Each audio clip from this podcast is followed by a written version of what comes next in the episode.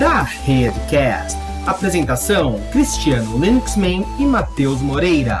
No episódio de hoje, como fazer apresentações poderosas. Participações de Fernando Castanho, Maristela Rebonato, Tiago Marques e Tatiane Coutinho. Pessoal, cá estamos. E aí, Cris, tranquilo? Hoje a live, Matheus, é da galera, pra galera, todo mundo. E hoje, estamos aqui por culpa de quem? Dele, né? Eu já vou trazer ele aqui, porque é ele que vai apresentar a galera. Eu não mando nessa bagaça hoje. Eu tô de spec também hoje. Mas é o Fernando Castanho. Ei, opa, que é o tempo. Fala, galera, tudo bem com vocês? Você viu, né, Matheus? O Cris já me incumbiu não só da questão de trazer o tema, chamaram o pessoal e o conteúdo já me botou de rosto. Então, já me botou de rosto. Né? Não, tem tudo a ver com a apresentação, que vamos falar sobre apresentações. Olha aí, só. Então já tá. Mas você entendeu o pandeiro? A referência? Pandeiro, não entendi o pandeiro. A gente tava. Não entendeu? Nossa! Não entendi, cara. No backstage aqui a gente tava falando das piadas internas, essa eu não peguei. Ah, você não pegou, você só falando. Ah, tá. Você não conhece o Castanho e o Caju? Putz! Os repentistas? Cara, aqui, velho, você tem que ser rápido, entendeu? No negócio. Cara, eu nem associei do Castanho, mas do Castanho e Caju, clássico, né? Então, inclusive aí, clássico do Domingo Legal, né? Então, aí, ó. Viu? Agora você já viu que aqui a gente tá meio que antenado nas apresentações, entendeu? A gente rala muito para chegar... As referências fazem a parte do show. Fazem. Né? Toca aí, então. E aí, o que nós vamos fazer hoje? Bora lá, galera. Bom, hoje foi um tema que surgiu, né? Assim, meio naquele brainstorm dos inimigos do fim, né, o Cris? Na última live que eu participei. Aliás, obrigado aí novamente por agora trazer um pouquinho mais de responsabilidade, né? Não só participar da live, mas criar conteúdo, chamar o pessoal, ser host, né? Então, pô, é uma honra participar no modo mais completão aqui. Bem legal participar aqui. Né? Então, hoje vai ser um tema bem legal, porque vai ser aquela famosa resenha, né? Com muito conteúdo, muitos métodos, práticas, coisas que nós utilizamos aí para fazer as nossas apresentações no dia a dia, né? Não só as apresentações profissionais, mas pessoais também, né?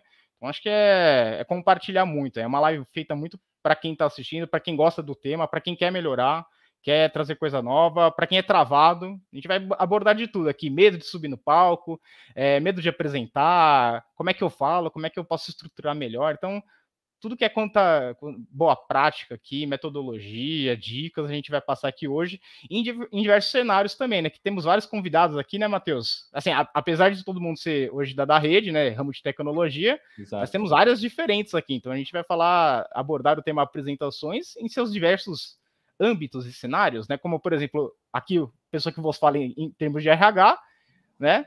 Temos outra representante do RH também aqui, né, Matheus? Vai me acompanhar aí nesse bate-papo. Quer que eu traga ela já? Por favor. Ó, senhorita Mari. Maria, pessoa de people. Olha essa pessoa de people. Tudo bem, Mari? Boa noite. Tudo bem, boa noite aí. Obrigada pelo convite. Ô, Mari, você devia ter colocado assim, ó, pessoa de people. Pipu. Pipu. Pipu. É a PPP, né? Pessoa de pipo. É. Ai. Legal. Temos mais dois convidados aí também, né, Matheus? Temos aí uma pessoa que eu convidei ela para falar de apresentações criteriosas com os clientes. Ô louco, né? Que responsabilidade. Mas é relevante. Né? Quem será? A diva. Inclusive, admiração, hein? É. Vou trazer ela, Por favor. Olá! Eu tô aqui, cheia de... Tati Coutinho. Toda feliz. Com certeza a dona do melhor fundo de plano de fundo aí hoje do rolê, né? Boa noite a todo mundo. Obrigada pelo convite. Estou muito feliz de estar aqui com vocês. Eu que fico super honrada de estar aqui no meio de pessoas que entendem bem os comportamentos e tudo mais, que me enchem de dicas para as apresentações desafiadoras. Um dia, quem sabe. Sempre. Quer dizer, falo por mim, né? Eu sei que tem outros monstros aqui do lado, ó, de apresentações, né? E aí, Fernando? Traz mais esse último aí, ó. Ah, traz mais porque, cara, é sinônimo de qualidade e alegria. É. Cadê? Aqui, ó. Vou trazer, ó. É o Cris, né? Sagara. Sagara. É o Cris. Oi, Cris. Sagara. Boa noite, pessoal. Lá na empresa ninguém conhece esse Tiago Marques aí. É, Tiago. É que nem Marques, Paulo. Né? Outra vez Thiago eu vou chamar o Paulo. Só chama de Sagara. Codinome. Obrigado, gente. Obrigado pelo convite. O Paulo é um erro do people de people, entendeu? É, nem o Cris conhece o Paulo, né? Pessoal, muito obrigado aí pela participação, por aceitarem os convites para essa resenha que faremos aqui. E vamos embora. Bora lá. Pessoal, o tema de hoje aqui, né, como fazer apresentações poderosas, né, a gente trouxe esse tema que nem eu conversei no início aí com o Matheus, né, surgiu muito daquela questão da, como é que a gente pode trazer, né, mais conteúdo, trazer mais dicas aí para o pessoal que quer fazer apresentações, quer melhorar a estrutura, às vezes está faltando aquele toquezinho assim, o que eu posso melhorar para às vezes ter uma apresentação matadora aí, ou até mesmo para o pessoal que tem aquela travada, né, medo de subir no palco, se bem que hoje palco, né, hoje em dia está um pouco mais difícil, né, mas acho que a questão até mesmo da apresentação online, né, que tem sido mais comum, né, e também falar um pouquinho daquela questão do que é a parte de apresentar, né, porque quando a gente fala apresentar, pessoal, parece que a gente sempre fala que vai falar com o Maracanã, né, e não é isso, né? Apresentar é muito mais do que só apresentar para muitas pessoas ou um público, né? Você pode apresentar, por exemplo, um projeto para uma pessoa. Quem faz uma entrevista aí, o pessoal que está buscando novas oportunidades, faz uma apresentação ali para o pessoal de RH ou para o gerente que está participando da apresentação, né? Então, acho que o intuito é muito disso aqui. Pessoal, o que vocês gostariam de trazer no tema? Antes da gente começar aqui, tem umas perguntas. A gente pode trazer na parte de perguntinha, bate-papo. Queria saber de vocês aqui que vocês vão falar e abordar um pouquinho para a gente dar um breve resumo aqui para o pessoal que vai ter hoje sobre apresentações.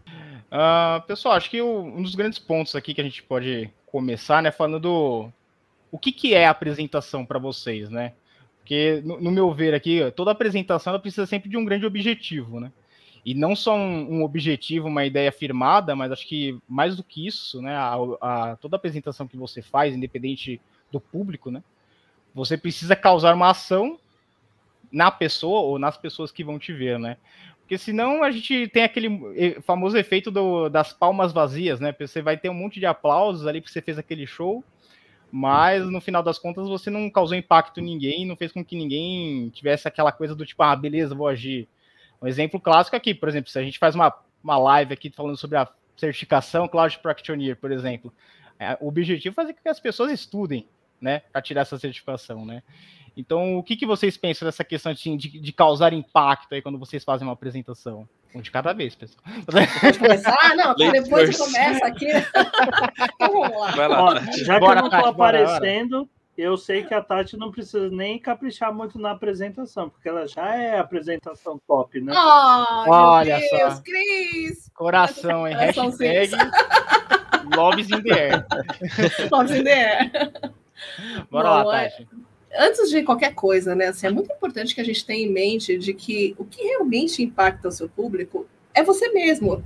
Uma pessoa acessando outra pessoa e de um modo sensível, de um modo respeitoso, geralmente causa um baita impacto, né? Então, quando eu penso em fazer qualquer tipo de abordagem, seja com cliente, seja numa palestra, seja aqui na live e tudo mais, meu objetivo sincero, né, e eu acho que isso me toca muito quando eu vejo alguém tentando se expressar de uma maneira humana, de uma maneira sensível, de uma maneira genuína, né, a respeito do tema, naturalmente já me causa mais empatia do que chegar em algum lugar ou ver uma apresentação onde a pessoa está distante de mim, está desconectada da minha realidade, está fora do contexto, está querendo só falar palavras bonitas e, na verdade, não conseguiu fazer a primeira conexão com o público. Então, ao meu ver, uma boa apresentação, uma boa abordagem com quem quer que seja, é ter em mente de que você vai acessar primeiro o coração, né, a outra pessoa. Depois, você vai passar seu conteúdo.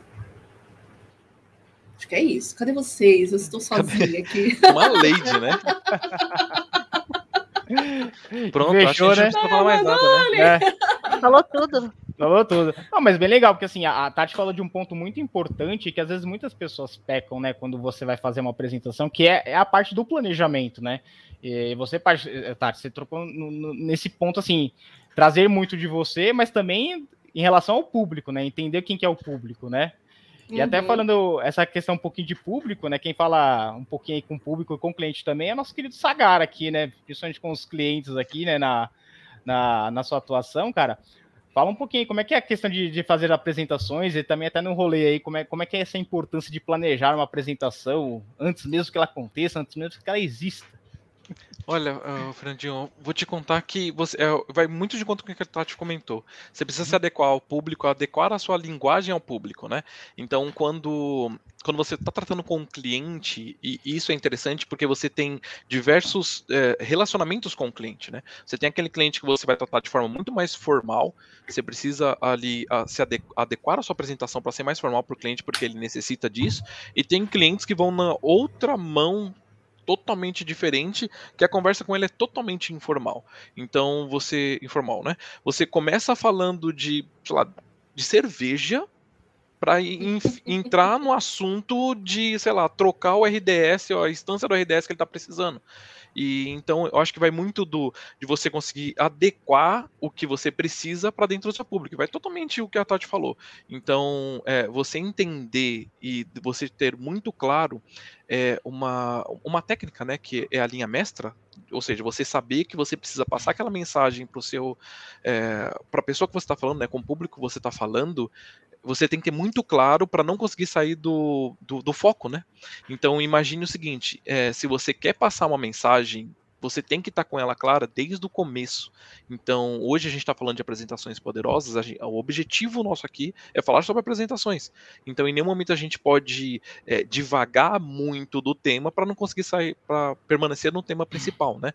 Até porque se você faz isso, eu estava vendo uma apresentação sobre o tema, né, essa semana, e um rapaz falou assim, cara, quando você percebe quando um apresentador ele não tem o objetivo muito bem definido, quando ele começa a falar com você, ele vai falando de um monte de assunto, aquilo vai ficando meio maçante, e aí chega um momento que ele fala, do que eu tava falando mesmo?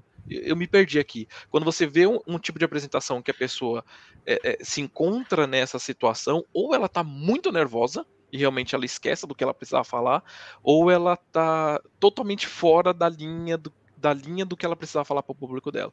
Então, além de você ter essa conexão, você precisa ter muito claro ali dentro da sua cabeça que você precisa responder a pergunta e chegar no objetivo que você idealizou no começo da apresentação, né? Sim, sim, isso envolve tanto, você já pegou um gancho, assim, tanto da parte do planejamento que a gente trouxe aqui, né? Mó mancada isso aí. Esse Royal tá aparecendo as propagandas da Jequitina. Eu quero deixar claro. Mensagens subliminares. Eu tô, anotando, não fui eu, hein? Não fui eu. Tá bom? Royal.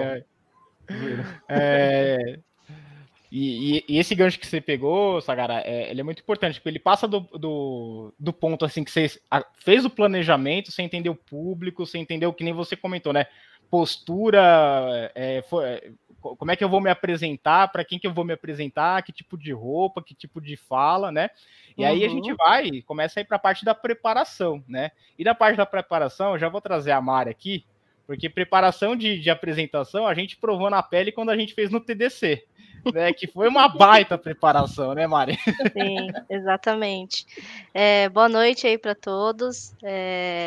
Falar de preparação para apresentação, acho que, na verdade, é falar de preparação para qualquer coisa, né, do nosso dia a dia, né, que nem o Fê deu o exemplo da entrevista e tal. Acho que quando a gente aprende algumas técnicas, elas nos ajudam, né, a gente ter um caminho, uma trilha, para a gente estar mais seguro também, se não acontece que nem o Sagara falou e você se perde ali no conteúdo.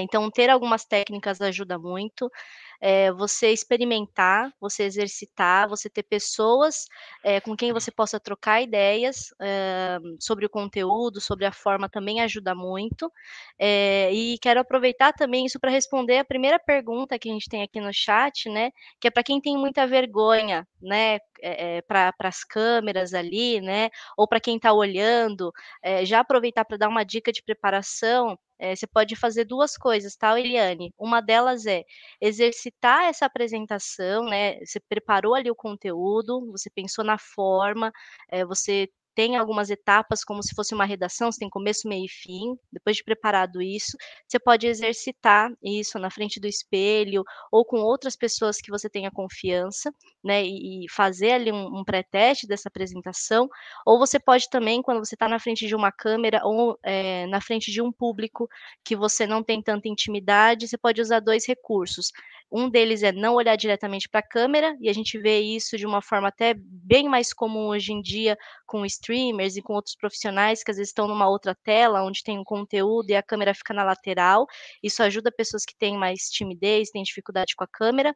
Ou quando você está com o público, e ao invés de você olhar para o rosto das pessoas, você escolhe alguns pontos naquele local para você olhar, e aí aos poucos, conforme você vai se sentindo confortável, você começa a navegar o olhar ali nas pessoas que estão prestando atenção, ou nas pessoas que de fato ali estão, de alguma forma, demonstrando ali a sua interação com o conteúdo, né? E isso tudo é com o tempo que você vai pegando o jeito, você vai experimentando, vai pegando técnicas, e aí, pegando o exemplo do Fê sobre o TDC, foi a primeira vez que a gente participou, né? Então, para pensar no conteúdo, lógico, você faz ali um brainstorming, você traz as ideias, você cria uma narrativa, né? Então, você utilizar técnicas como o brainstorming ali, né, do storytelling, isso ajuda também a você pensar numa estratégia de conteúdo e pensar nas pessoas ou nas ferramentas que você vai colocar naquele conteúdo também ajuda muito, e ter pessoas que possam te ajudar a validar, porque aí te dá um pouco mais de segurança, você não fica tão incomodado de fazer algo que você não tenha segurança. Então, primeiras apresentações, a minha dica é, prepare um conteúdo daquilo que você domina, né? Tentar navegar em algo que não é confortável para você, talvez vai trazer mais insegurança. Então, pegar essas técnicas, junto com o conteúdo que você fica à vontade para falar, porque se as pessoas te fizerem perguntas, você também vai ficar tranquilo para responder. São algumas das dicas aí, tanto para preparar material, quanto para ir para uma apresentação e treinar ali algum tipo de prática. Espero ter respondido aí para você, Eliane. Ah, show de bola, Maré. A gente já legal que os ganchos estão surgindo naturalmente aqui, né? Que a gente passou aqui da parte do planejamento, preparação, já entrou na parte do treino, né? Que é super importante nessa questão do treinar sozinho, né? Eu faço muito isso, foi um método que me ajudou muito, assim, nessa questão de desenvoltura, assim, né, de falar, né? E muito do que eu pesquisei também, né? Essa semana de estudo aqui para hoje, cara, foi incrível, assim. Acho que eu não estudava assim desde que eu fiz meu TCC, mas uns pontos que sempre batiam, assim, a questão do medo, às vezes um pouco da timidez, da insegurança, é muito pela questão da falta de treino, da falta de preparação.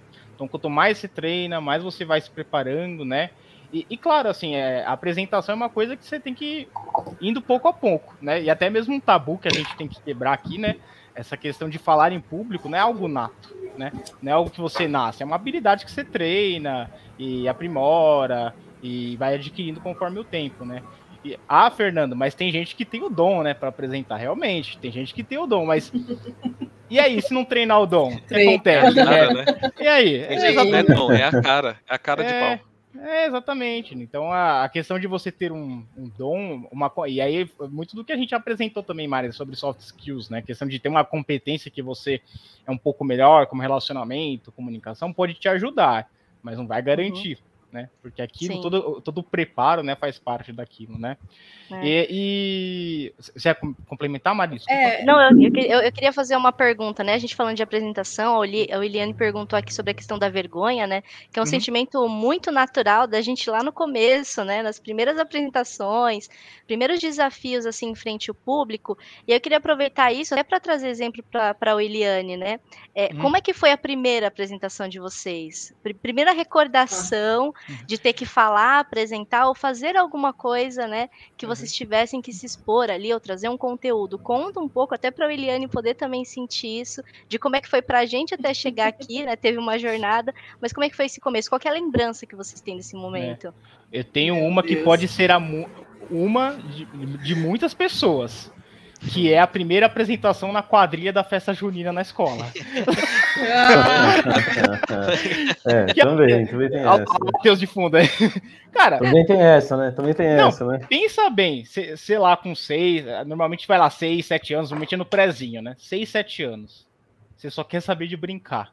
E aí você tá começando a aprender o beabá da vida, e aí te jogam numa quadrilha, vai lá dançar.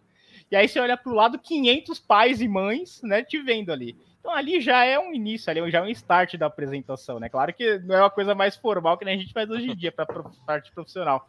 Mas é muito do que eu trouxe um pouquinho lá atrás, né? Não é aquela coisa nata, né? É aquela coisa que vai acontecendo no correr da vida, né? E você vai adquirindo habilidade e tal. Eu brinquei com essa, que assim, é um exemplo meio clássico de história, né? Mas uma que para mim é muito marcante foi uma apresentação que eu fiz na universidade. E assim, pessoal, o legal de trazer exemplos na apresentação. Outra dica, pessoal, trazer exemplos, referências é muito bom para você poder engajar o pessoal, continuar o papo. Essa apresentação me marcou porque ela foi horrível. Eu saí com vergonha, de lá. Eu não sei como é que eu consegui passar no semestre na faculdade. E aquele dia, inclusive, foi quando eu comecei a me engajar mais com o assunto, porque aquele dia eu falei, cara, eu nunca mais vou fazer uma apresentação horrível que nem eu fiz aqui, sabe? Foi assim, a gente falou de planejamento, preparação, treino, execução, tudo errado. A única coisa que serviu foi para realmente falar assim, o que eu não vou fazer mais. Acho que daquele momento em diante, né, que as coisas começaram a melhorar. Por quê? Porque eu comecei a planejar melhor, comecei a me preparar melhor, comecei a treinar mais a apresentação, né? E acho que pouco a pouco eu fui entendendo realmente os pontos que eu precisava melhorar, né? E os pontos que às vezes eu passava despercebido, mas em contato com alguém ou com algum conteúdo, você se distanciava um pouquinho, né? E muitas vezes isso é um exercício muito legal. Você distancia um pouquinho, muitas pessoas fazem isso às vezes gravando, né? Você se grava falando ou se grava vendo, né, o vídeo, e depois você se analisa para ver o que você não está enxergando, né, que você pode melhorar na sua apresentação. Pô, será que eu estou muito com o braço cruzado? Um braço cruzado quer dizer o quê? Estou nervoso, estou inseguro. Será que eu estou andando para um lado para o outro meio perdido? Então são coisas que às vezes você faz automaticamente e você não percebe. Um exemplo interessante, até em palestras, né, é aquela questão quando você fez um pensamento, aí você... E aí vai tal coisa. Aí você... E aí vai tal coisa. Uma vez eu anotei quantos Zs eu falei. Eu falei 26 Zs numa apresentação. É vício de linguagem, né? Vício de linguagem. Mas você não percebe. Você não percebe, cara. É só assim, ou você grava, ou alguém te fala, e aí sim se toca e tem o estralo para fazer essa mudança. Boa. Uhum. Olha, como primeiras apresentações, posso só dar meus 50 centavos e eu já saio de novo. Eu não tenho nada porque... Olha só que interessante. Dá 50 centavos de dólar, que vale mais, cara. Pode ser também, né? Eu reparei um padrão. Eu peguei assim, primeiras apresentações, né? Primeira apresentação, para mim veio três tipos. Primeiro, aquelas da escola, que a gente fazia na escola. Então, ficava os amiguinhos assim do lado, ia falando. Aquelas eram péssimas, cara. Eu sempre tive muita vergonha. E aí, cara, teve um meio termo ali, onde eu comecei a mandar bem de apresentações, que foi na época de curso. Então, tanto curso técnico, quanto faculdade e tudo. Nessas apresentações eu mandava muito bem, porque eu, em geral, já estava meio que na frente dos meus amiguinhos logo no começo. E eu, como dominava um pouco mais tecnicamente aquele negócio, acabei pegando um porto seguro, né? E aí eu deslanchava nas apresentações. E aí, cara, depois das apresentações profissionais, começaram a também ser bacanas, porque profissionalmente eu comecei como dando aula do que eu já sabia, né? E aí, quando teve esse choque, né, de mudar de profissão, né, e vir para dar rede como arquiteto de soluções e tal, o desafio técnico era muito maior e eu não me sentia tão seguro. E aí, minhas apresentações foram bem assim, né, engateando e tal. Hoje em dia, tá começando a melhorar um pouquinho. As meninas falam que eu apresento bem, mas... direto eu vejo umas gravações, eu pego algumas coisas, pô, deveria ter melhorado ali, mas é legal fazer vocês estavam falando das primeiras apresentações, né, da quadrilha e tudo, e eu comecei a fazer assim, nossa, sabe quando... Comodo. Deu uma falhadinha no som aí. Matheus? Acho que travou. Ele voltou, mas ficou mudo. Tá travando. Travou. Voltou bem no tempo. Corte sim. É. Botou aí? Botou. Então, mas é legal que quando a gente analisa essa timeline, todas elas são muito válidas para a gente tomar as nossas apresentações, né? Eu não sou o cara que faz apresentações perfeitas, mas na época da faculdade eu estudava muitas técnicas de apresentação.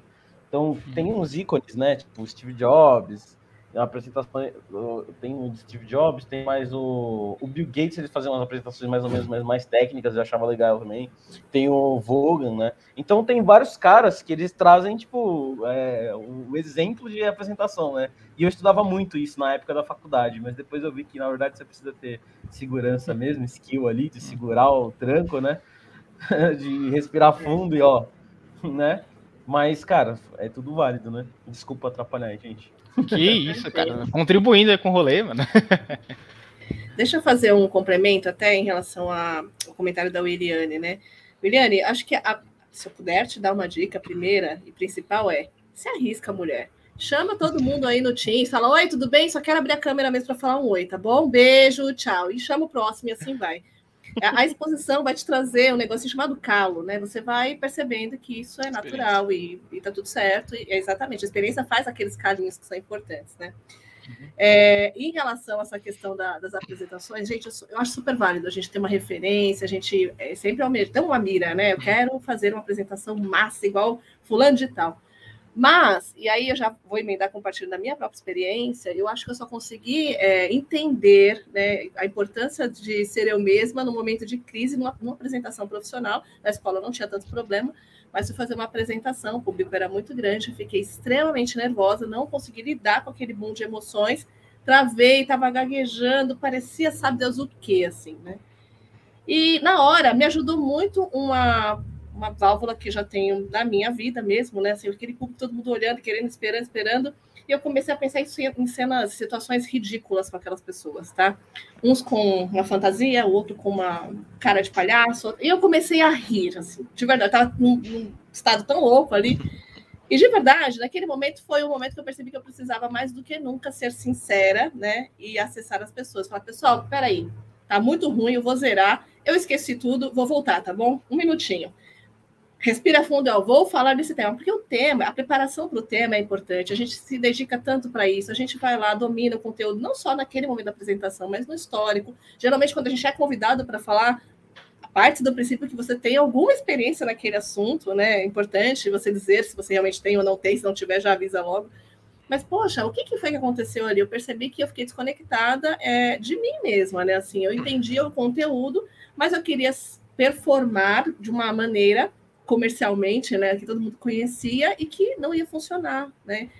Eu melhorei muito nas apresentações, na minha percepção, quando eu entendi que eu só podia ser uma pessoa, a Tati Coutinho mesmo, que vai lá com material e que talvez eu tenho em mente ali o objetivo, mas que eu não consigo andar em trilho, né? Geralmente eu tenho uma trilha para onde eu vou, mas o trilho é muito difícil para mim como pessoa. Ter script, ter exatamente o que vai ser falado, quando vai falar, não funciona para mim. No momento que eu entendi o meu mecanismo, né, de condução, as coisas ficaram bem mais tranquilas. E, principalmente, ler o ambiente, né? Sagara começou essa apresentação falando exatamente disso. Ler o que está acontecendo. As pessoas não falam só com a boca, gente. Isso é real, né? Acreditem. As pessoas falam com as suas expressões, as pessoas falam com a respiração, as pessoas falam quando elas fixam o olhar em você e querem, né, ouvir. Eu acho que elas falam mais quando elas não falam do que quando elas falam. Exato. E também foi outro aprendizado de vida, né? Muito com os meus filhos, né? Perceber que, principalmente um deles, né? O meu filho mais novo, ele é surdo, e perceber com ele que a linguagem corporal é muito mais significativa do que a verbal. Cara, isso foi um divisor de águas na minha vida. E de verdade, para as apresentações, não importa o tamanho do público, você vai conseguir fazer algumas pinceladas e ler o comportamento das pessoas, as expressões faciais, o tempo de fixação do olhar, né? O quanto aquela pessoa está inclinada e realmente inclinada, não estou falando, né, de fisicamente inclinada, mas de quanto aquela pessoa está disponível para te ouvir. Então, o meu divisor de água pessoal foi quando, numa situação de crise, eu ridicularizei completamente aquele assunto Eu gargalhei sim, não foi a apresentação mais católica, obviamente não era para ter feito isso, mas na hora que eu entendi que, ok, essa é a minha limitação, estou nervosa, buguei, vou parar aqui, porque agora em cima do palco estou e não tem para onde correr, não é mesmo? Não vai ficar muito pior se eu sair daqui. Então, pessoal, um minutinho, peraí que eu me perdi toda, respira de novo, vou começar, e vai, e pronto, né? E assim tem sido ao longo desses últimos anos e maravilha. Tá rolando. Tá dando certo, né, Tati? E o Eliana, eu vou te ligar amanhã, viu? Você pode esperar aí que eu vou te chamar no Teams. Fala, oi, tudo bem, gatinha? Abre a câmera, deixa eu te ver. Pode esperar aí. Olho no olho. Fala eu acho que é isso, tá, Tati? Que eu sou gente. Acho que o principal objetivo... Mateus. Perdão, pode falar, Ian. Eu acho que o principal motivo... Eu tava vendo um vídeo do... Como que é o nome do rapaz? Joel Jota, eu acho. Acho que é uma coisa assim. Ele é um palestrante, ele dá dicas sobre como fazer apresentações, e ele fala uma coisa muito interessante. Por que que as pessoas elas têm medo de falar? Acabam tendo medo de falar em público, né? E isso remete, inclusive, à escola. A gente tinha medo de fazer apresentação com aquelas cartolinas ou com qualquer outro tipo de apresentação, porque a gente tem medo de se sentir tolo, entendeu? A gente tem medo de ser julgado, entendeu? Então, eu acho que o medo ali, ele acaba te gerando uma fobia, né? E, estatisticamente, 32%, é um estudo da Universidade de Brasília, aproximadamente 32% das pessoas, elas têm fobia de falar em público, é uma fobia. Então, por padrão, a pessoa já tem medo de falar. E eu acho que o principal ponto ali de você conseguir fazer boas apresentações é você ser natural.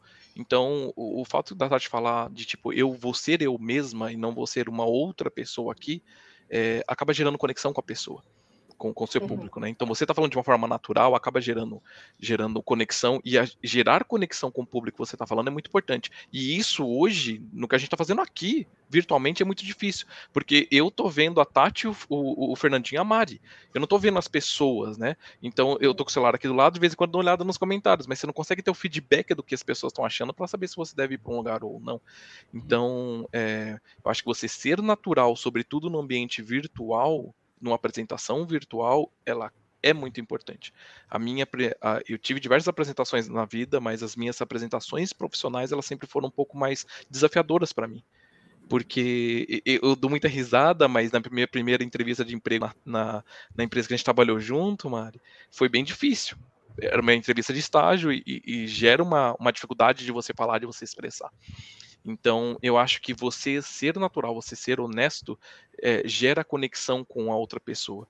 Tanto que eu lembro que quando a Patrícia ela me fez uma pergunta clássica, né? Me diga uma qualidade e um defeito. E por incrível que pareça, eu comecei com os defeitos. E ela falou que isso foi... uma das características que fez eu ser contratado na época. Assim, normalmente as pessoas começam pela qualidade e os defeitos sou perfeccionista. Exatamente. E, tipo, sou ansioso. Sou sincero demais. Eu sou workaholic, eu gosto de trabalhar muito, esse é meu defeito. E quando ela perguntou qual era o meu defeito, eu virei para ela e falei assim, o meu defeito é que às vezes eu não gosto de trabalhar. Eu gosto de ficar sossegado. Então, tipo, caramba, você teve a cara de pau de virar numa entrevista de emprego e falar isso. Óbvio que era muito mais minha primeira entrevista, né? Eu era estagiário. Inocente. Então, tipo, o fato de eu ser inocente me fez ser tão natural que acabou ajudando, né? Então, você ser natural, você falar de uma forma natural, e acho que o que o Fernando, o Matheusinho falou de você acabar dominando o conteúdo ali, te gera mais confiança, né? Uhum. Então, treino, treino e treino, tá? A gente não tem muito o que fugir. Você falou de... Eu só ia comentar um negócio, ele falou treino é treino, né? E aí o complemento é jogo é jogo. Então, por mais que você treine, na hora da apresentação, é tudo pode acontecer. Tem um estudo, e eu não vou saber a pronúncia correta, mas eu vou tentar, porque, né, estamos aqui. Se eu não me engano, o cara chama Merabian, tá? Ele fala sobre os percentuais de comunicação e tudo mais, que é bem adequado para a questão de apresentação. Isso também me ajudou pra caramba, o dia que eu tomei consciência, né? O que realmente eu, no processo de comunicação, na palestra, qualquer coisa que seja, do conteúdo mesmo que eu estou dizendo, só 7% tem de peso nessa comunicação das minhas palavras. O resto, gente, de verdade, boa parte disso é muito mais uma questão corporal. A voz, eu acho que era em torno de 35%, 38%, não lembro ao certo, mas tem ali ó, o tom, a velocidade, o volume, né, os altos e baixos que a gente tem hábito de fazer, tudo isso complementa, né, essa comunicação e essa apresentação. Mais de 50% é a linguagem a linguagem corporal, né, na verdade, corpo, expressão facial, mão, sorriso, são tantas outras coisas, então...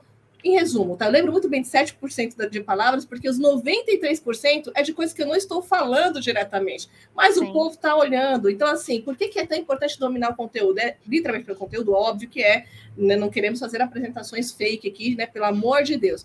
Mas o lance é quando eu tenho conhecimento, quando eu tenho domínio, quando eu me sinto bem com aquele tema, com aquele assunto, possivelmente eu vou estar um pouco mais à vontade, o risco de eu bugar no meio da apresentação é menor, eu vou conseguir falar com mais tranquilidade, com mais segurança, se alguém me perguntar alguma coisa, não vai me deixar em pânico, né? E lembrar que boa parte das paranoias, né? O humano é uma coisa incrível, acontece na nossa cabeça, assim. A gente tá achando que tá, né, aquele caos, aquela confusão, a confusão tá dentro da nossa cabeça.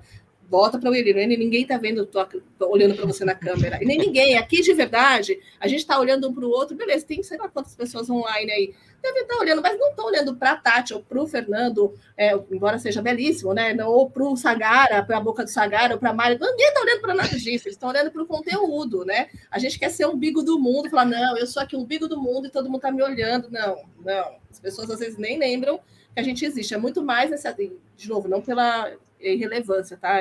Fique claro. Eu digo que a gente às vezes entra na paranoia de, meu Deus, eu tenho, sei lá, 30 pessoas nessa reunião, 10 pessoas nessa reunião, que é bem comum, e as 10 estarão olhando para mim. Não, as pessoas... né? Não. O mundo gira em torno do sol, né? O mundo gira em torno do sol. E volta naquilo que o Sagara falou, né? É muito do externo, né? A gente se preocupa tanto com o externo e deixa de se preocupar com a gente. Sim. Né? Uhum. E deixa isso influenciar na apresentação, né? E outro ponto também que o Sagara trouxe, que é bem importante, né? Ele trouxe uma apresentação que ele fez, né, da entrevista, que é para uma pessoa, né? Então, muitas vezes, a gente não vai se apresentar para 100, 200, 500 pessoas, né? É muito do que a gente vai estruturar ali para poder passar para o pessoal, né? Sim, sim. Eu queria falar das minhas experiências, eu vou falar de dois momentos... Né, que eu acho que algumas pessoas vão se identificar. Quando a gente fala até de pesquisa, né, complementando o que o Sagara falou, o Brasil, a gente sabe que tem um dos povos mais calorosos e comunicativos, então se a gente se comparar com outros países, a gente tem muitas vantagens para esses momentos, essas situações, porque a gente é naturalmente mais cara de pau, né? E eu não me lembro como é que foram as minhas primeiras apresentações, porque quando eu comecei a fazer alguma coisa, eu comecei a fazer no pré. E eu fiz peças tipo, eu fui Carmen Miranda, eu fui, sei lá, princesa do não sei o quê. Eu sempre era a primeira das coisas. Então, tipo, vai ter a dança da quadrilha, eu. Então, eu sempre meti as caras e fui fazendo. Porque # precisamos criança, desse vídeo. Eu tenho fotos. Entrar no meu Facebook, tem umas fotos lá, depois eu compartilho. Por quê? Porque quando você é criança, você tem menos filtros. Então, isso facilita muito, né? Que nem a gente estava falando aqui sobre a questão da fobia e tal. Isso, às vezes, é criado nesses momentos que a gente tem as interações na infância. A gente, às vezes, é podado. Não fala isso, não fala aquilo, não sei o quê. Então, isso também gera algumas situações ali que podem nos travar. Né? Mas comigo não foi assim. Na escola eu sempre fui muito interativa com as pessoas, falava muito, sempre fui a menina da bagunça e tal, então eu sempre tive muita facilidade, então eu sempre fui representante de sala, sempre estava na frente das coisas. E aí eu passei por algumas situações onde eu vivenciei essa questão do medo e da ansiedade, porque nem toda a experiência do mundo vai te livrar de você ter o frio na barriga. Então, se vocês pegarem aqui no próprio, quem tem acesso ao YouTube da Rede, pega lá minha primeira live. Que caca! Eu tava nervosa, mas eu fui com medo mesmo, né? Então, acho que isso, em muitas situações, ajuda a gente, né? Meter as caras, experimentar, tentar, que nem a Tati falou que vai chamar a Eliane lá para conversar. Sim. Porque, por mais que você tenha vivenciado várias situações, cada situação é uma situação diferente. Você tem um público diferente, você tem um conteúdo diferente, sei lá, pode acontecer alguma coisa que cair na internet, X, né? Então, assim, a gente tem aqui, lógico, sugestões de técnicas. Eu até mandei duas coisas ali no chat do YouTube, que é um vídeo do TED, que é como falar de um jeito que as pessoas querem ouvir, né? Que tem ele tem dicas até de voz, de entonação de voz, pausa, porque, né, que nem o Fê falou, isso é um vício de linguagem. Mas tem momentos que durante a sua apresentação você faz aquela pausa e deixa a pessoa pensar e depois volta no conteúdo. Isso também são técnicas para apresentação que ajuda a você prender o público, a você ter ali o engajamento das pessoas que estão participando. Então, ferramentas de voz também ajudam, assim como técnicas, né? O que a gente estava falando aqui de você ir lá, fazer o levantamento do conteúdo, preparar.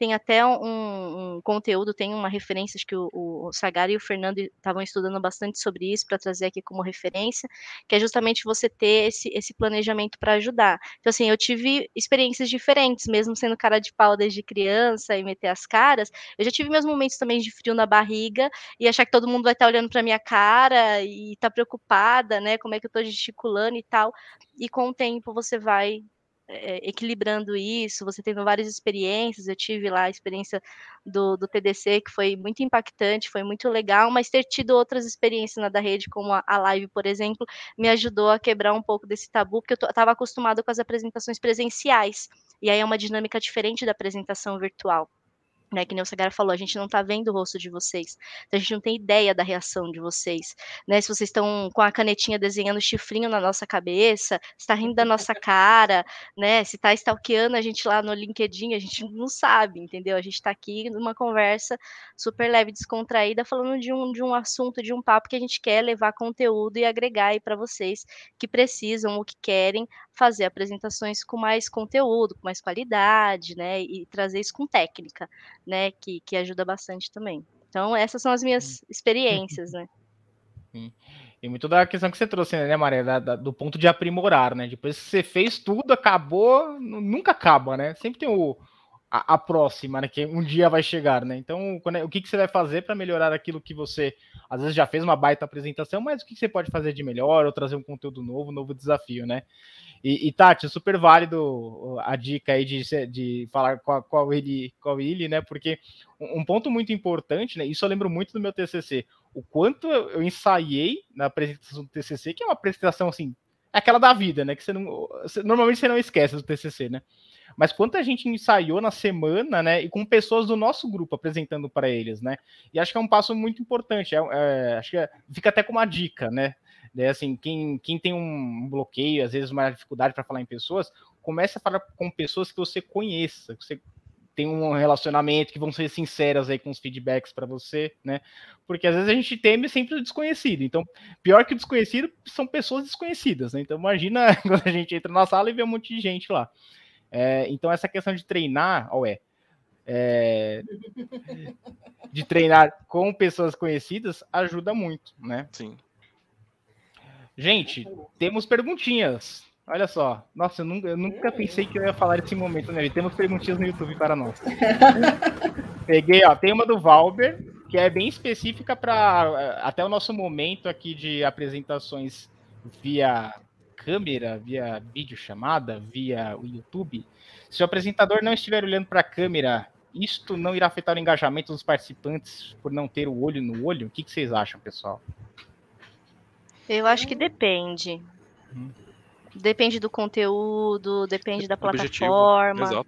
Exato. Não tem receita de bolo, né? Exato. Depende. Eu acho que o olho na câmera, para quem está gravando, é muito mais difícil.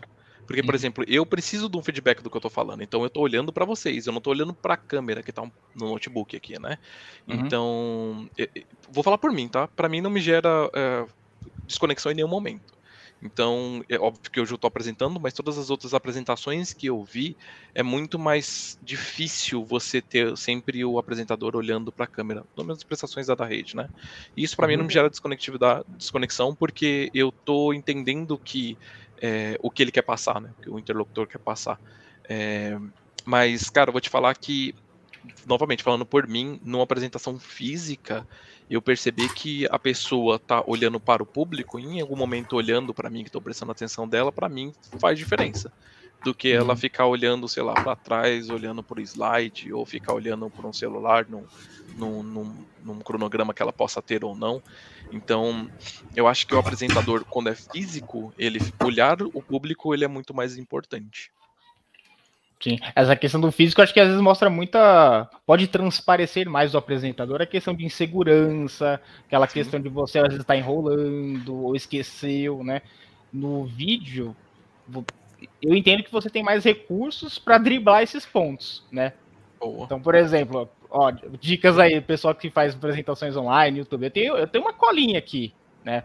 Porque apesar de saber aqui, ter treinado pra caramba essa semana, nossa senhora, como eu li e estudei essa semana, meu Deus. Mas eu tenho a minha colinha aqui que não vai ser aquela apresentação de início de atividade na escola, que você lê o slide, né? Aí você coloca 700 linhas no slide e vai ler o slide. Mas a colinha, ela serve pra você bater o olho e tipo, já sei o próximo tema, já sei quem que eu vou chamar agora pra fazer o link. Então, na parte do vídeo, isso você consegue driblar melhor. Na parte pessoal, eu acho que a preparação exige mais, o treino exige mais, porque transparece muito esses pontos aí com o público, né? Você tocou num assunto importante, tá, Fernando, que eu acho que são as ferramentas que acabam te ajudando, né? Então, quando a gente fala de apresentação, talvez 99% das pessoas pensam em PowerPoint. E...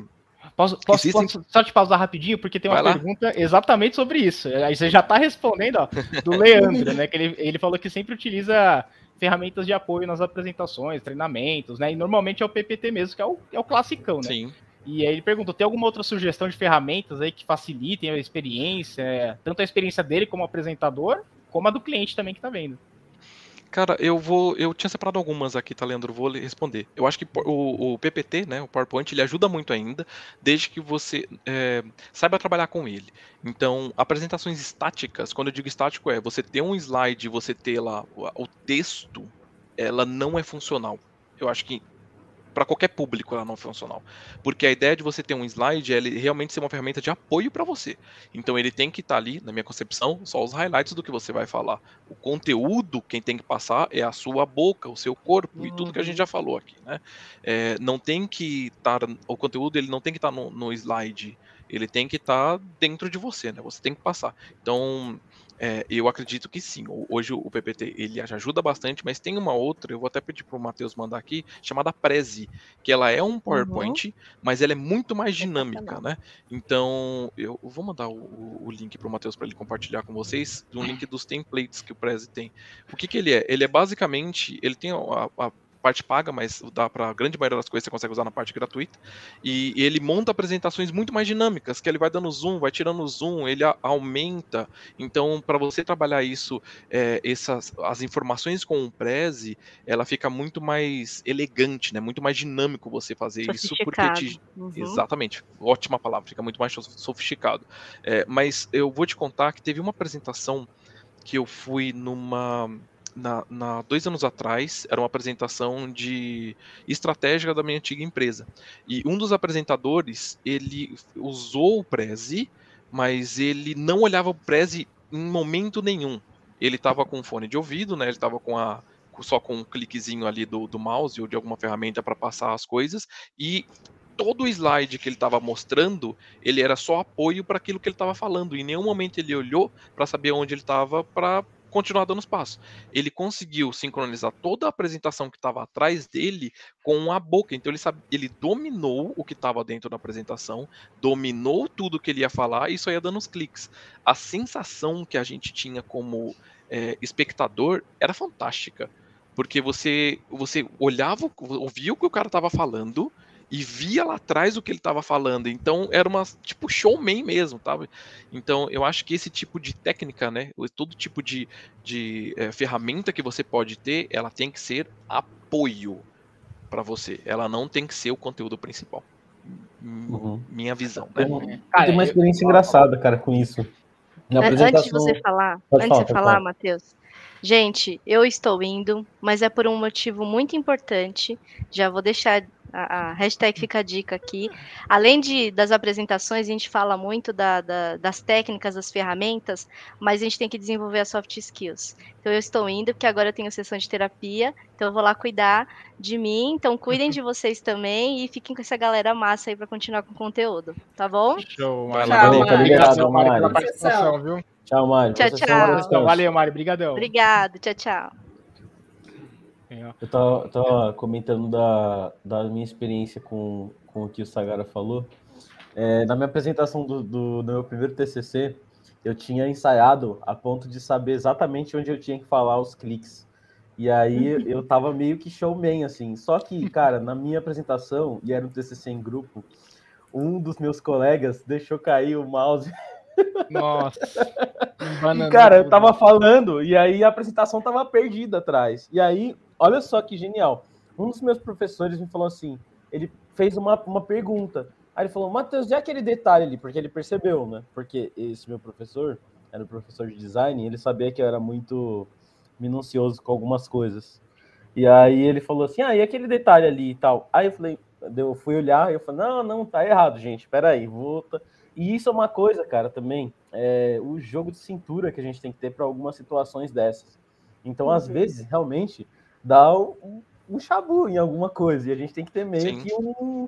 Olha, é verdade, tal, e tal, mas agora tá certo, olha só, vamos lá. Então, às vezes, tem esse tipo de coisa. Cara, o Giancarlo acabou de fazer uma pergunta justamente sobre isso. Eu acho que a pessoa certa para responder a pergunta dele... é essa pessoa que tá aqui, na verdade, do meu lado. Aqui, ó. Aqui. Aqui. Certeza. Agora, a gente pensou junto. Se a gente combinasse, ia dar certo. Poxa, gente. Vamos lá. Qual é a hora de falar e a hora de sumir a pergunta? Opa, perdão. Qual é a hora de falar e a hora de ficar quieto em uma reunião mais tensa? Uau, Giancarlo, mas aí você quer os números da Mega. Tô brincando. Tati, olha a resposta. Eu já comecei te apresentando como a pessoa das apresentações criteriosas. Então, por favor, essa pergunta específica para você. Já comigo. Eu vou falar de uma coisa, Giancarlo, que minha turma aqui está cansada de ouvir, e eu repito isso todos os dias, né? O lance da percepção e da escuta, né? A melhor forma, em qualquer situação, seja uma reunião tensa, seja na tua vida, seja nas tretas nossas de cada dia, e para quem é casado, não é mesmo? Já sabe disso. A melhor forma de você saber a hora de calar e a hora de falar é ter uma escuta extremamente ativa e fazer a leitura do contexto, né? Eu sei que, eventualmente, com o cliente, a gente eventualmente não está com câmera, está só no telefone, o cliente está super chateado e está, né, falando várias coisas.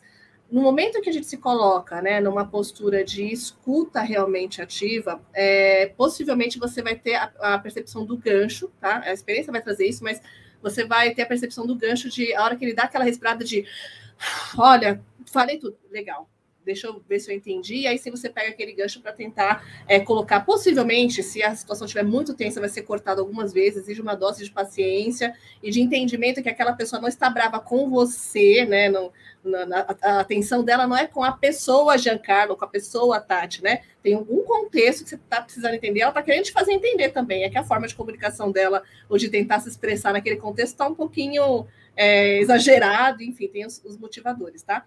Mas eu sempre recomendo isso. O momento de eu saber falar ou calar vai muito a partir do que eu estou lendo do contexto, do ambiente e tudo mais. Acho que é isso. Eu sei se eu respondi, se eu viajei, abracei a árvore agora. Giancarlo, se pronuncia aí. Para mim, respondeu, tá, Tati? Já se vou tiver até, inclusive, coisa, tem reunião amanhã e vou usar a sua técnica. Já... escuta. E, gente, outra coisa que... melhores práticas aí do dia. Os exercícios mentais, né? Assim como aquele dia eu ridicularizei, né, a situação, eu fiquei pensando nas pessoas com as fantasias mais esdrúxulas que se podia imaginar. Quando eu tô... Isso realmente funciona muito para mim, tá? Não tem nenhuma técnica, não tem embasamento científico, isso é coisas de Tatiane, tá? Do Fantástico Mundo de Tatiane. A pessoa geralmente está muito brava comigo, muito brava, e eu começo a sentir um pouco de raiva dela também com aquela abordagem. Eu sempre brinco e falo assim, peraí, gente, alguém no mundo deve amar essa pessoa, nem que seja a mãe dele, a mãe dela. Deixa eu tentar descobrir o que é que essa pessoa tem de bacana para eu não ficar com ódio mortal e entender que ela não está brigando comigo, ela só está ali chateada com a situação. É difícil, é desafiador, temos sem fim de coisas, mas de verdade, quando começa a pensar e lembrar que é uma pessoa que está ali do outro lado, né, e que está fazendo essa agressão, eu estou me sentindo agredida, geralmente eu tenho uma tendência a perceber que, peraí, não tá, vamos descolar. A pessoa não é má ou não está fazendo isso porque ela quer me chatear, ela não acordou hoje, saiu da cama falando, hoje eu vou apurrinhar a Tati, eu estou determinada, eu vou sair dessa cama e vou infernizar a vida da Tatiane Coutinho. Não, não fez isso, é que calhou no meio do dia, né, ela sem querer esbarrou, a gente deu um tropeção, se enrolou, ok, eu preciso sair desse rolo e tirar ela desse rolo também. Essa é a nossa missão em situações tensas, né, de crise. Opa, foi uma resposta com complemento ainda, né? Não, show de bola. Pessoal do chat aí do YouTube, alguém tem mais alguma pergunta? O momento é agora. Enquanto isso, pessoal, só fazendo um retrospecto aqui do nosso bate-papo, né? Falamos de técnicas aí, da importância do treino, questões como trabalhar a questão do medo, da insegurança, a questão do planejamento, muito importante também. Compartilhamos algumas técnicas aí, ferramentas. Algum complemento a mais aí para a apresentação? Eu vou já startar o assunto deixando duas dicas de livros aqui, que, aliás, pessoal, ler é importantíssimo para falar, tá? Então, leitura é essencial para você trabalhar a parte de apresentação, né? Parte de vocabulário, de quanto você vai adquirir aí, para trazer, né, para a sua apresentação que você vai fazer. Então, eu vou trazer duas dicas, inclusive uma da qual já foi a base da apresentação de hoje, né? Roberto Shinyashiki. Aliás, que influenciou o título, né? Como fazer os segredos das apresentações poderosas. Então, tem muito dos métodos aqui, dos fundamentos. Então, é bem legal. E ele é, assim, uma super referência, né? Até o Sagara trouxe umas referências aí dele, né? Muito bom. Pessoal, esse aqui é muito bom também, ó. Seja assertivo. Isso aqui é para o pessoal que pensa que seja assertivo, é de acertar. E acertar é com C, e assertivo são com 2 S, tá? Então, tem uma grande diferença. E ser assertivo é ser claro no seu objetivo quando você fala a coisa certa para a pessoa certa, no lugar certo, no momento certo. Então, eu estou deixando aí as minhas dicas de leitura para o pessoal que quer aprimorar mais na questão das apresentações. E vou deixar o gancho aí para vocês. Tati, Matheus e Sagara, o que vocês indicam aí de sugestões? Boa. Eu acho que primeiro e principal de tudo, autoconhecimento. Se vocês puderem...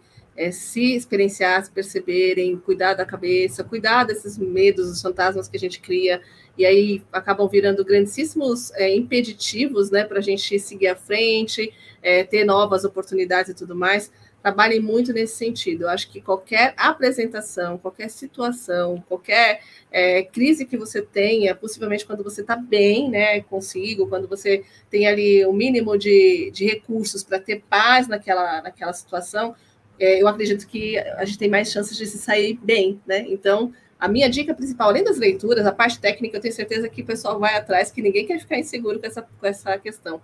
Mas além dos livros e tudo mais, cuidem da cabeça, das emoções de vocês, de como, o que é que traz conforto, o que é que deixa vocês inseguros, qual é o estado de vulnerabilidade, né, que vocês se colocam quando estão diante de outras pessoas, né, o que realmente isso quer dizer, além de simplesmente estar apresentando. Às vezes isso quer te comunicar uma outra situação que você precisa trabalhar. Uhum. Show. Boa. Sagara, Matheus, vejo vocês aí. Aquela palhinha. Acho que para finalizar, Fernandinho, a gente falou das técnicas, né? Então, basicamente, a gente ensinou em duas técnicas, tá, gente? A técnica do Roberto Shinyashiki. E que fala sobre 5 pontos, basicamente, que é você se planejar, você se preparar, você treinar, executar e aprimorar. Então, o quinto ponto, eu gosto dessa técnica porque o quinto ponto ele é pós-apresentação. Então, é você rever a sua apresentação ou pegar feedbacks da sua apresentação com as pessoas para saber o que você precisa melhorar. Essa é a técnica do Roberto. Tem uma técnica que eu pedi pro pessoal mandar também no chat, que é uma técnica americana chamada Grow. Ela bebe um pouco dessa fonte do Roberto, mas ela tem 4 passos, que é goals, que é você estabelecer bem os objetivos da sua apresentação. Então isso precisa estar claro para todo mundo que você vai se apresentar, né? Desde que seja uma pessoa ou muitos. Você trazer o contexto da realidade atual, que é o R, né? Reality. Você trazer a situação atual e os obstáculos que você tem para dentro da sua apresentação. O O, que ele vem de opportunity, que é você verificar todos os pontos fracos, as possibilidades e todos os recursos disponíveis que você tem, e é nesse ponto que você precisa demonstrar o plano de ação ou o que você precisa fazer para conseguir alcançar o seu objetivo lá principal. E o último ponto é o will, que é tipo, e agora, né? O que a gente vai fazer, que é de fato o plano de ação. Nesse ponto, aí sim, você mostra quais são as sugestões e o resultado que você teve da sua apresentação. Então, aqui são duas técnicas para você manter a sua linha de raciocínio dentro da apresentação, tá? E aí sim, a gente também falou de todas as ferramentas que a gente pode ter nisso, né? Todos os recursos, desde um PowerPoint até um recurso audiovisual, ou até mesmo Prezi ali para te ajudar na parte de apresentação. Então, tudo isso, todas isso são técnicas, né, que você pode estudar para você ter uma apresentação melhor. Mas, novamente, eu reforço o que a Tati e o Fernandinho disseram, que o mais importante é você conseguir colocar em prática aquilo que não está escrito, né, que é muito mais soft skill, que é você conseguir ler seu público, você conseguir falar com naturalidade, você dominar o conteúdo para conseguir falar com propriedade do que você está falando. Então, a gente passou sobre todos esses pontos de forma mais detalhada, mas acredito que de forma geral é isso, tá? Os links de dicas, eu pedi para o Matheus colocar aqui no chat, mas talvez, Matheus, seria interessante a gente colocar tanto os links dos livros, das apresentações na descrição do vídeo, porque aí para a pessoa que está acessando direto, quiser vir mais rápido, não quiser ver toda uma hora inteira de apresentação, ela vai direto na informação. É que na descrição eu só consigo colocar depois que acaba. Boa, sem problema. A gente vai colocar na descrição. Sempre quis fazer isso. A gente vai colocar na descrição aqui. Deixa o like. Olha, aqui no card. Aqui no card vai ter um negócio aí. Aqui nesse card, ó. Eu quero fazer os recebidos, tá bom? Se tiver, eu quero ficar. Olá, meninas, tudo bom? Com a câmera assim. Boa. Eu tenho uma dica, na verdade. Deem uma atenção boa pro Prezi. O Prezi é realmente incrível para fazer apresentações e ele vai sim te ajudar, tá? Até a começar a mudar um pouco aquele estilo de apresentação meio formalzona, que fica meio estática lá, parada. Então, se você tem essa liberdade hoje em dia de fazer, principalmente na faculdade, a gente tem bastante essa liberdade, né? De fazer um pouco mais criativo, mudar muito. Então, deem uma atenção para ele. Eu não estudei muito por um formato ou uma forma. Eu fui pegando apresentações que eu achava legais, do próprio Steve Jobs, do pessoal do Google, da Microsoft. Então, eu assistia muito essas apresentações. Inclusive, assisti mais de uma vez. Quer ver uma apresentação que eu assisti muito, muito mesmo? A do Steve Jobs, em 2007, onde ele apresentou o iPhone. Quando foi o lançamento do iPhone. Então, é essa, a do MacBook, a do primeiro iPod. Então, eu sempre assisti muito essas apresentações. Por quê? Por causa do conteúdo? Não, o conteúdo eu já conheço, né? De cor até, dependendo. Né, que ele fala do phone, do browser, né? Então tem muitas coisas que eu já sei de cor, só que o trejeito, a forma de se portar, então por onde andar, onde está ali, como você observa, nada. Microsoft tem uma apresentação fatídica, assim, ó, que foi quando o Windows deu tela azul no meio da apresentação. Eu não sei se vocês lembram disso. O Bill Gates estava apresentando o Windows novo e deu uma tela azul lá bonitona. Não, esse Windows aqui é brilhante. E aí, quando ele acabou de falar que esse Windows é perfeito, pá, tela azul. Então, tipo, a forma com que ele lidou com essa situação, ela ajuda a gente a ir, né, pegando. Às vezes você vê também exemplos de como não lidar, né, com essa situação, que nem quando a do Cyberpunk, do Cybertruck lá da Tesla, onde o carinha jogou o vidro, a bolinha de ferro no vidro e quebrou o vidro, não era para quebrar. E aí o Bezos, eu esqueci o nome dele. O Elon Musk ficou meio assim. E aí, por exemplo, essa travada talvez não seria tão... Né? Mas, então, saindo dessa tangente aqui, né? Então, assistir às apresentações onde você acha que foram bem-sucedidas e assistir várias vezes para você pegar os trejeitos e meio que treinando... Foi uma das coisas que me ajudou. Não sei se pode ajudar todo mundo, né? E acho que essas dicas já estão de bom tamanho. Tem bastante lição de casa da live de hoje, né? Sim. Não, até o ponto que você trouxe, assim, das boas que a gente pode ver, né? Seja no YouTube, TED Talks. TED Talks, inclusive, tem excelentes, assim, né? De vários temas e vários perfis diferentes, né? Mas também as que não dão certo, né? Porque, a gente pode planejar, pode se preparar, mas se for para acontecer alguma coisa, né? Algum imprevisto, não tem como, vai acontecer. E aí você vai ter que driblar isso, né? Então, é muito também de como... Lembro de uma outra apresentação. Foi mal, vai. Pode continuar. Depois eu finalizei.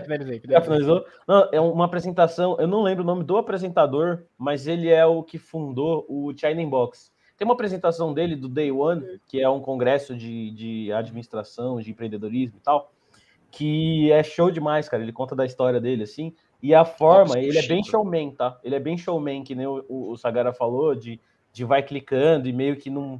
Ele é bem descontraído. E, cara, é legal, assim, você pegar alguns trejeitos dele, assim, fazer essa conexão com o público, né? Outra dica também é essa do Sagara, que é animal, cara, de se comunicar, de conectar com o público. Quando a gente consegue essa conexão, é muito mais fácil, né? Sim.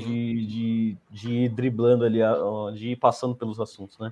Enfim, vou parar de falar, porque eu falo muito, mas não falo bem, e...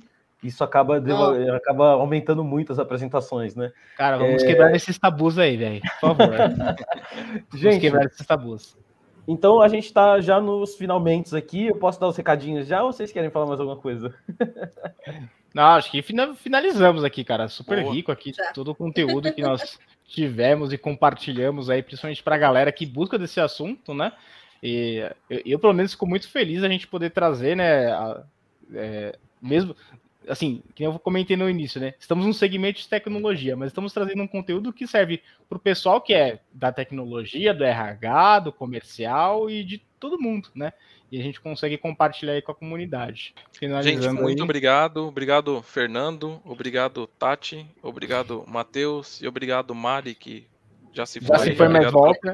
Obrigado a todo mundo que está ouvindo a gente até agora. Isso aí. Pessoal, obrigada também, foi uma ótima oportunidade, estou muito feliz de ter ficado aqui com vocês, obrigada pelas perguntas, foi bem bacana a discussão e pela companhia também, foi um período bem, bem legal, bem agradável.